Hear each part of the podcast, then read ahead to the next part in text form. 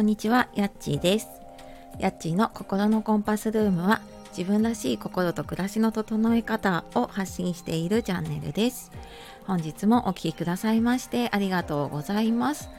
えー、週の終わりになりますね。金曜日いかがお過ごしでしょうか？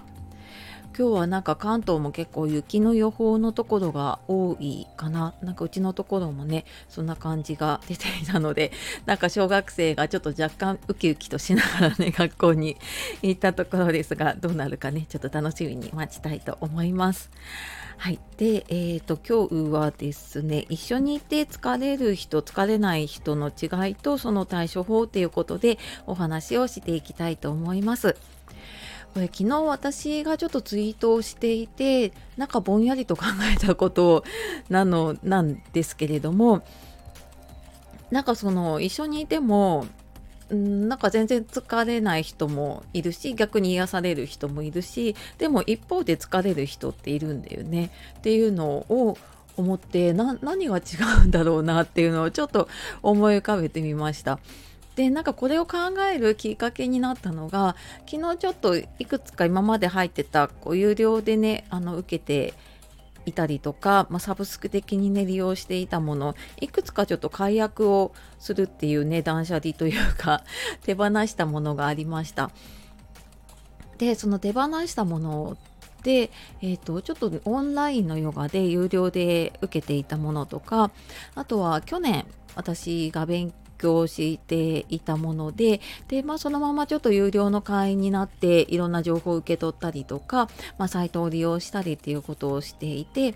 でどちらも結構、まあ、人気のあるものなんですね。私、まあ、有名な先生だったりするんですけれどもなんとなくちょっと自分に合わないなって感じるところがあってでなんかそれをやろうとするとなんか自分の中にちょっとこうもやっとするというか なんかこれやってると疲れるなっていうのがありましたでなんだろうなと思った時に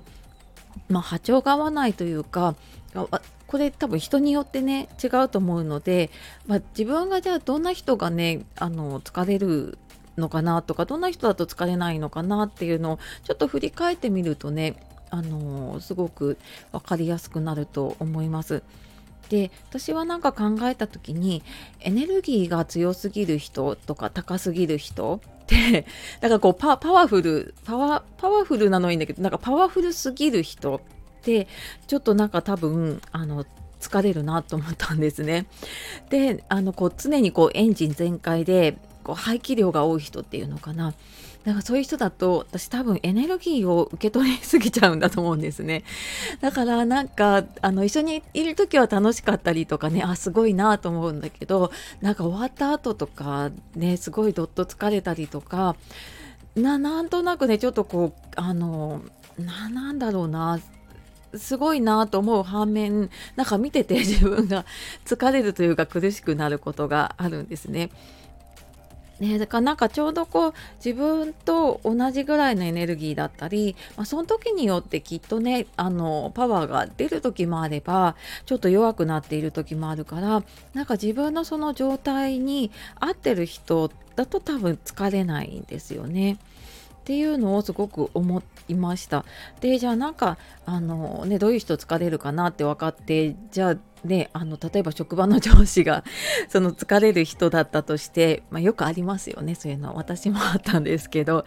だとしたらなんかそう会わないわけにいかないしね。喋らないわけにいかないしね。なんかそういう時はちょっとまあ接触する回数を減らしたりとか ちょっと距離を空けたりとかあとはまあその後にもあの多分疲れちゃうなと思ったらちょっとこう休む時間とか休む日っていうのを決めて自分がちょっとこうリフレッシュしたりとか充電できる日っていうのをあの取るようにするとそこでリカバリーというかね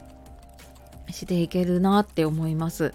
で私はなんかここ気づかないでずっとこう嫌な人のところにいてねこう環境を変えるっていうこともしないでずっとやってきたからもう自分をすり減らし続けてきたんだけれども なんか今はそうやってあちょっとここ合わないなと思ったらちょっとあのずれてみたりとかねちょっと外れてみたりとかあとまあ人もちょっと、まあ、接触しなければいけない人だったらねちょっとなるべくちょっとその接触する回数だったりとかうんと真正面からちょっとね向き合うと辛いなと思ったら ちょっと斜めぐらいにこう関わるっていうのかな。ちょっとこううんと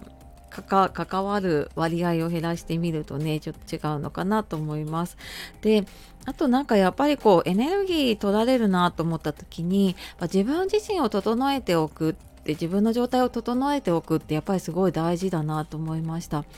でなんかこれは私もね体調崩した時にすごい思ったんだけどだか自分が整っていないと そのエネルギーが強い人とかちょっとこう自分にとってはあまり良くないエネルギーを持ってる人を全部受け取っちゃうなと思ったんですね。あなんかここは本当にあの自分の現状を知ってで自分の状態を整えて、まあ、そうするとねやっぱりあの自分がどうしたいっていうのも分かったりするしでそれによってこうじゃあ誰となんか人との付き合いとかもねうまくやっていけるようになるなと思ったので、えー、ちょっとね自分を整えるっていうこともねあのまあ、そこに、まあ、自分と向き合うとも言うかな。なんかそういう時間もね取れるといいのかなと思いました。で、えーとまあ、今年入ってねあのきっと今年はこういうふうにやっていこうって思っている時期だと思うので、えー、またちょっとねセッションの募集今回はその潜在意識を書き換えるというかあのコーチングと市中睡眠を使ってね本当にその人がこう一歩踏み出せるような